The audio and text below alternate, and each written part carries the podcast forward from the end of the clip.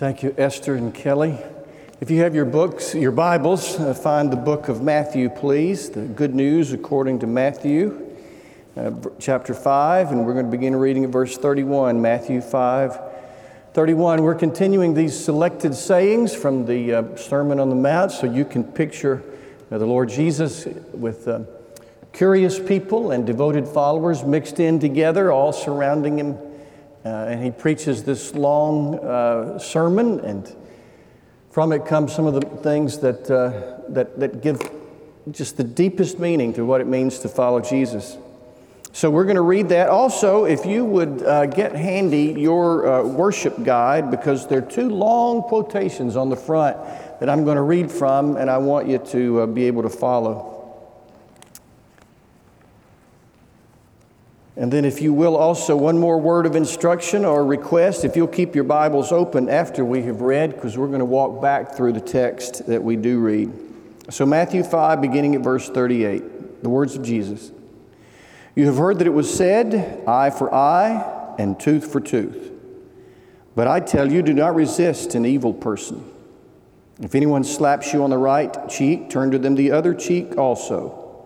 And if anyone wants to sue you and take your shirt, hand over your coat as well. If anyone forces you to go one mile, go with them two miles.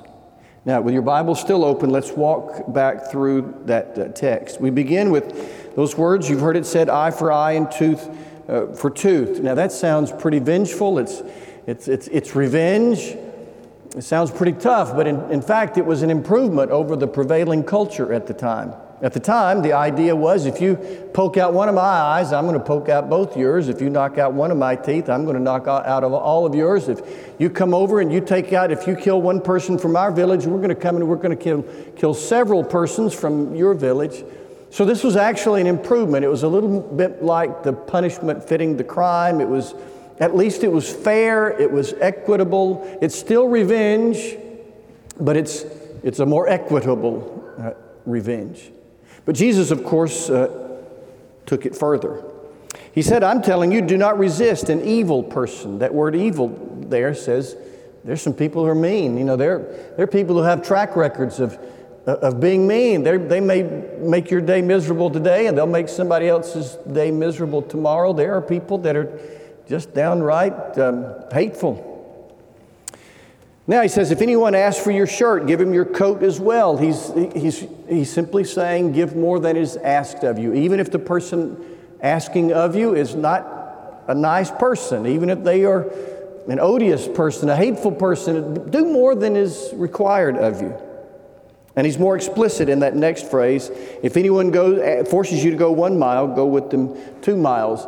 If you've been in Sunday school, you know that uh, the, the land we call the Holy Land was occupied by Rome, and there were Roman soldiers everywhere, and people really disliked those Roman soldiers because they were reminders of this oppressive occupation by the Roman government. And the Roman soldiers could conscript you. To conscript meant that they could say to you, Here, carry my load and uh, you had to do that. And they did that so often. And the people of Israel so complained that the government, the Roman government, said, okay, now there's a new rule. You can only, they said to their soldiers, you can only make them carry your load for one mile. So can, can't you imagine uh, the person from Palestine that the Jewish person carrying that load and counting the steps. I'm almost to a mile, I'm almost to a mile, and then putting it down and not going one centimeter beyond a mile, and then huffing and puffing and cursing everything Roman as they walk away. But Jesus said if he asks you to go to one mile, then it sounds awfully odd, doesn't it? You turn around and just say, Hey, uh, could I take it another mile? Now, if we back up just for a second, he says, If anyone slaps you on the right cheek, Turn to them the other cheek also. Before we talk about what that means, let's talk about what it does not mean. First of all, uh, it, it's not, a, it's not a, um, an order for a government. This is, this, is, this is not addressing national issues. This, if you want to talk about pacifism, about not going to war, this is not the text to do it. This is not a mandate for governments. This is about you and me. This is about you and me. It's not about governments. Two, it doesn't mean that we cannot confront bad behavior. You may be in a supervisory or, or, managerial role. You may be a teacher. You may be in some kind of situation where if people act badly, you have to say, hey, you can't act like that. So turning the other cheek does not mean we, we cannot call out bad behavior. Third, it's not about abuse, it's not about allowing ourselves to be mistreated. This is about hatred and insults. It's not about abuse. And so I want to pull over just for a moment and, and speak to people who are watching by TV and live stream and, and those of us in this room, it, especially to women, because I, I, I think the problem of abuse is so pervasive. And some women grow up in church and they hear that, that wives are supposed to submit to their husbands, and they hear this verse that we're supposed to turn the other cheek. And if you couple that, with maybe a low self image, then some women just think they're supposed to take it when they're abused, and, and you're not. You are a beautiful, wonderful creation of God. You should not let yourself be abused. So, this is not about abuse, it's not about the national government, it's not about saying, or it's not about, it's not telling us we can't call out bad behavior. So, what is it when he talks about being slapped on one cheek and turning uh, the other one? It's about hatred directed toward us. It's about insults directed toward us. It's interesting that he says if someone strikes you on the right cheek, every New Testament commentator that I consulted agrees. He's not, this is not about somebody hauling off and hitting you. Most of us are right-handed, no offense to the left-handed folks, but most people are right-handed. So if they, if they take a swing at you, so if if you face me, it's coming this direction, you're going to hit me in my left cheek. If you punch, you're going to hit me in the nose or the, the eye if you take a, a big swing. An insult, but if you backhand me, then that's, that's an insult. It's not, you know, you probably aren't going to knock me down. Well, some of you guys could, but you're probably not going to knock me down. But that's a, this is an insult. It's not about abuse. It's not about getting beat up. It's about hatred and insults and how we respond. It's about being insulted, it's about being hated and not retaliating, not settling the score, not getting even. It's about responding in such a way as to diffuse the situation and not, not trying to make sure that if you poke my eye, I'm going to poke yours. This is our biblical mandate as Christians. Romans 12 19 reads, Don't take revenge, let God handle that. So maybe turning the other cheek would mean not hitting reply on that email. You know, the email you get that's people say things they ought not say to you. While your adrenaline is still pumping, that's a bad time to reply. Maybe we shouldn't reply at all. Turning the other cheek means not replying to that email. It means on social media, not trying to set everybody else straight. You know, we, you and I have the best ideas and we have the best opinions about things. Some people don't, and we need feel the need to help them. But maybe turning the other cheek would be just reading a post on Facebook and not having to respond. Maybe turning the other cheek would, would mean standing there and taking it as, as people unload on us without feeling like we have to turn around and unload uh, on them. Maybe, maybe turning the other cheek is not trashing those who trash us or speaking cruelly or unfairly to those who speak cruelly and unfairly to us. A good friend of mine was uh, unfairly terminated. And I know when there's personnel stuff, there's, there's always, two, there always two sides to the story. But this was a long time ago in, in uh, Kentucky. And he was a good guy and he was unfairly terminated. I knew the players in the story, so I, I think I can say with, well, I can say with confidence he was unfairly terminated and publicly humiliated. And uh, the, good, the only good thing was they gave him a few weeks to find another place. And he, we went to lunch. He said, What should I do? I said, All I know is to say, uh, leave with grace. And he did. He kept his head high and his mouth closed and his heart pure, and people watched him. I'm, I'm quite sure that he had more influence, Christian influence, on people around him during those final weeks than he did in all those uneventful years leading up to that. For people knew that he was under pressure Ernest Hemingway called courage grace under pressure. That's what I'm talking about being gracious, being graceful, even under the pressure of insults and hatred. Jesus is talking about responding to hatred and personal insults in a way that will leave our antagonists astonished, that will leave our bullies baffled, that will leave our critics confounded and leave our detractors dumbfounded. It's, it's about responding to insults and hatred that leave people shaking their heads and thinking, boy, I didn't, I didn't see that. I didn't, I'm surprised that you didn't lash back out. And the good thing is it, it works generally. Now, there's some people that are just evil mean and hateful, and whether you respond to them or not, they're going to still be hateful and mean. And, there, but often this will diffuse the situation. Look at your, the front of your uh, bulletin, and, and, and let's read this quote from Dietrich Bonhoeffer, the famous German theologian. He wrote that the only way to overcome unjust aggression is to let itself, excuse me, let it run itself to a standstill because it does not find the resistance it is looking for. Resistance merely creates further evil and adds fuel to the flames. But when evil meets no opposition and encounters no obstacle but only patient endurance, its sting is drawn, and at last it meets an opponent which is more than its match. Evil becomes a spent force when we put up no resistance. Somebody asked me about this after the 815 service, and recognizing his name being German, they said, well, what about, the, what about the Jews in Germany? The interesting thing about Bonhoeffer is that he was executed because of his attempt or his part in a plot to try to assassinate Hitler.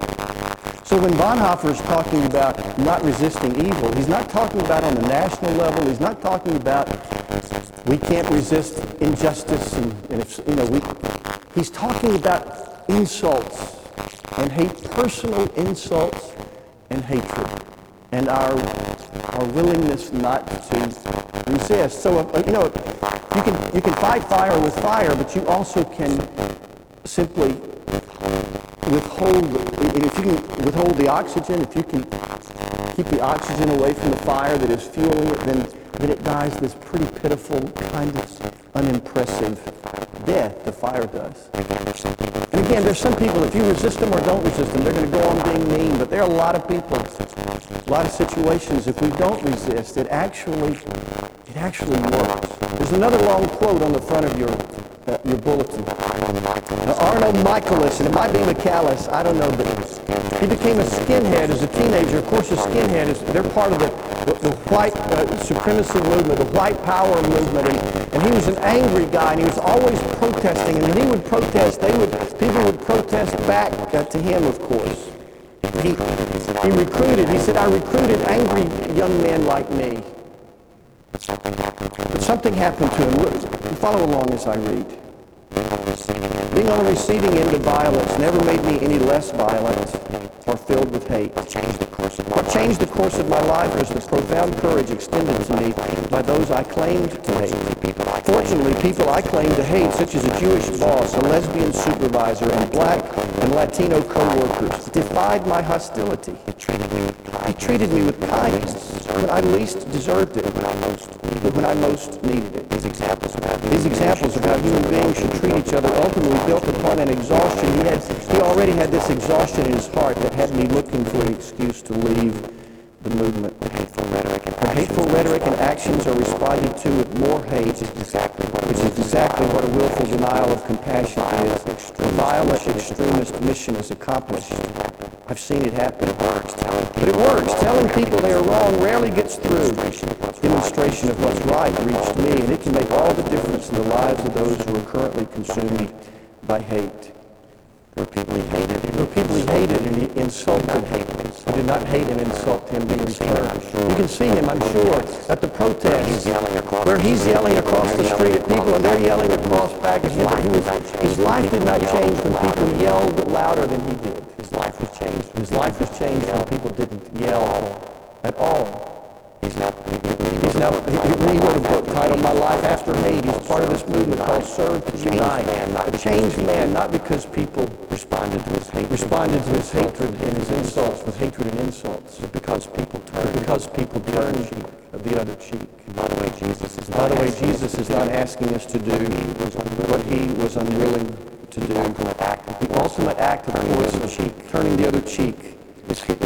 Is here. You're, you're going to hear these You're, words. you're going to hear these from words Peter. from 2 Peter. Christ suffered for Christ suffered for you, you, leaving you an example. leaving you an example that you should follow in his steps. When they hurled their they insults hurled at their him, insults at him, he did not retaliate. He did not retaliate. when he suffered, he made no When he suffered, he threats. made no threats. Instead, he entrusted Instead, he himself entrusted himself to him who judges to him who judges justly. justly. So he stood before the soldiers. So he stood and before the insulted soldiers and they insulted him. them, questioned his integrity. questioned his integrity, and he stood there. and he stood there. They spit on him. He kept his Spit on him, he kept his cool with the the saliva of all the saliva of soldiers Roman running down his soldiers face. running down his face. And then in Gethsemane, And then in Gethsemane, he's there he's preparing there himself. preparing himself to go to the cross. Meditation is interrupted meditation by is interrupted by the torches and by the angry torches voices. and the angry voices. And And he's insulted by and being insulted by Judas. Judas, by, by Judas with the kiss, betrayed him with the kiss, and then Then they grabbed him. and then they grabbed him and they arrested him. Peter got mad, and Peter got mad. He grabbed his sword and he swung for a guy named Malchus. He had just nicked his head and cut his ear off. spurted and the blood spurted and the brawl was imminent. And Jesus spoke with authority. He said, "Put your sword away. Put your sword away." Peter, he would not retaliate. He would not retaliate. And then they, and then they, they led him off to the cross, and he. He didn't respond to the insults. respond to the insults. Screamed, screamed. He didn't. He was led like a lamb to slaughter. like a lamb to slaughter. Like a, like a, like a sheep that is silent. Sheep that is silent before the shearers. So he opened not his mouth. Paul and Sharon, Paul and Sharon, Bowers, missionaries, of course, missionaries of Sharon love Paul and Sharon. Just a small part of their, just a small part of their support and thrilled about that. Bible translators, Bible translators in Papua New Guinea. They, one of the, one of the languages, one of the languages in is Papua New Guinea is, uh, Papua. Papua, if I'm pronouncing that right. In the first translation, In the first translation of the Testament, Papua New Testament, every animal, every animal is, is a, is, pig, every four-legged animal, every four-legged animal is a common language. I don't understand that. It's one of those language has, its every language has its odd. So in the, in the Kappa language, Kappa language, every four-legged animal, pig, so a pig, horse so is a pig, horse, is a pig, a, um, a cow is a pig, a cow is a pig. So in the first translation, the first translation of the New Testament, the New Testament into Kapua, the sheep is or lamb is is or lamb is sheep or a pig lamb, and so in pig lamb. In John 1:29, John John 1:29, 1:29, behold, the Lamb of God who takes the Lamb of God who takes away the sin of the world. Behold, the behold sheep, the pig the sheep. sin, takes away the sin of the world. But then members of the translation, members of the translation started paying attention, started paying attention. Pigs, to pigs, And the sheep, and the sheep. and they noted that, and they noted when pigs are about to die, pigs are about to die, they squeal and they cry. But not sheep, but not sheep. Sheep are, sheep are silent, silent. 50, Isaiah 53, 700 years, 700 years before Jesus. died, died. Says he was oppressed, says he was oppressed and afflicted, yet he opened not his mouth. He opened not his mouth. He was led like a lamb to slaughter, like a lamb to slaughter. But like a, but like a lamb is silent before lamb is silent before his shearers. He didn't even, he didn't even speak. And so they, they hated him and, and hated him and insulted him, insulted him. But he, but he, and it's the ultimate of the other cheek. He refused to retaliate. Refused to retaliate. So he went willingly. So he went willingly. He went lovingly. He went lovingly. And he went silently. He went silently. Out of a deep, profound, deep, profound, almost inexplicable, almost inexplicable love, love for you and me, for you and me. We're not going to have an invitation. I don't have an invitation to do, but you are going to hear music. The words are there. The words are there. This is an opportunity for you to make a decision privately that you will be able in a moment to express publicly. So when we're all through and Kim has our closing prayer, I'm going to remain down front. Who want to make a decision to talk about following Jesus and part of our church family, you'd be more than welcome. You'd be more than welcome. I'll be waiting for you. I'll be waiting for you. Are invited to leave in an orderly way, I'll wait for you. I'll wait on you.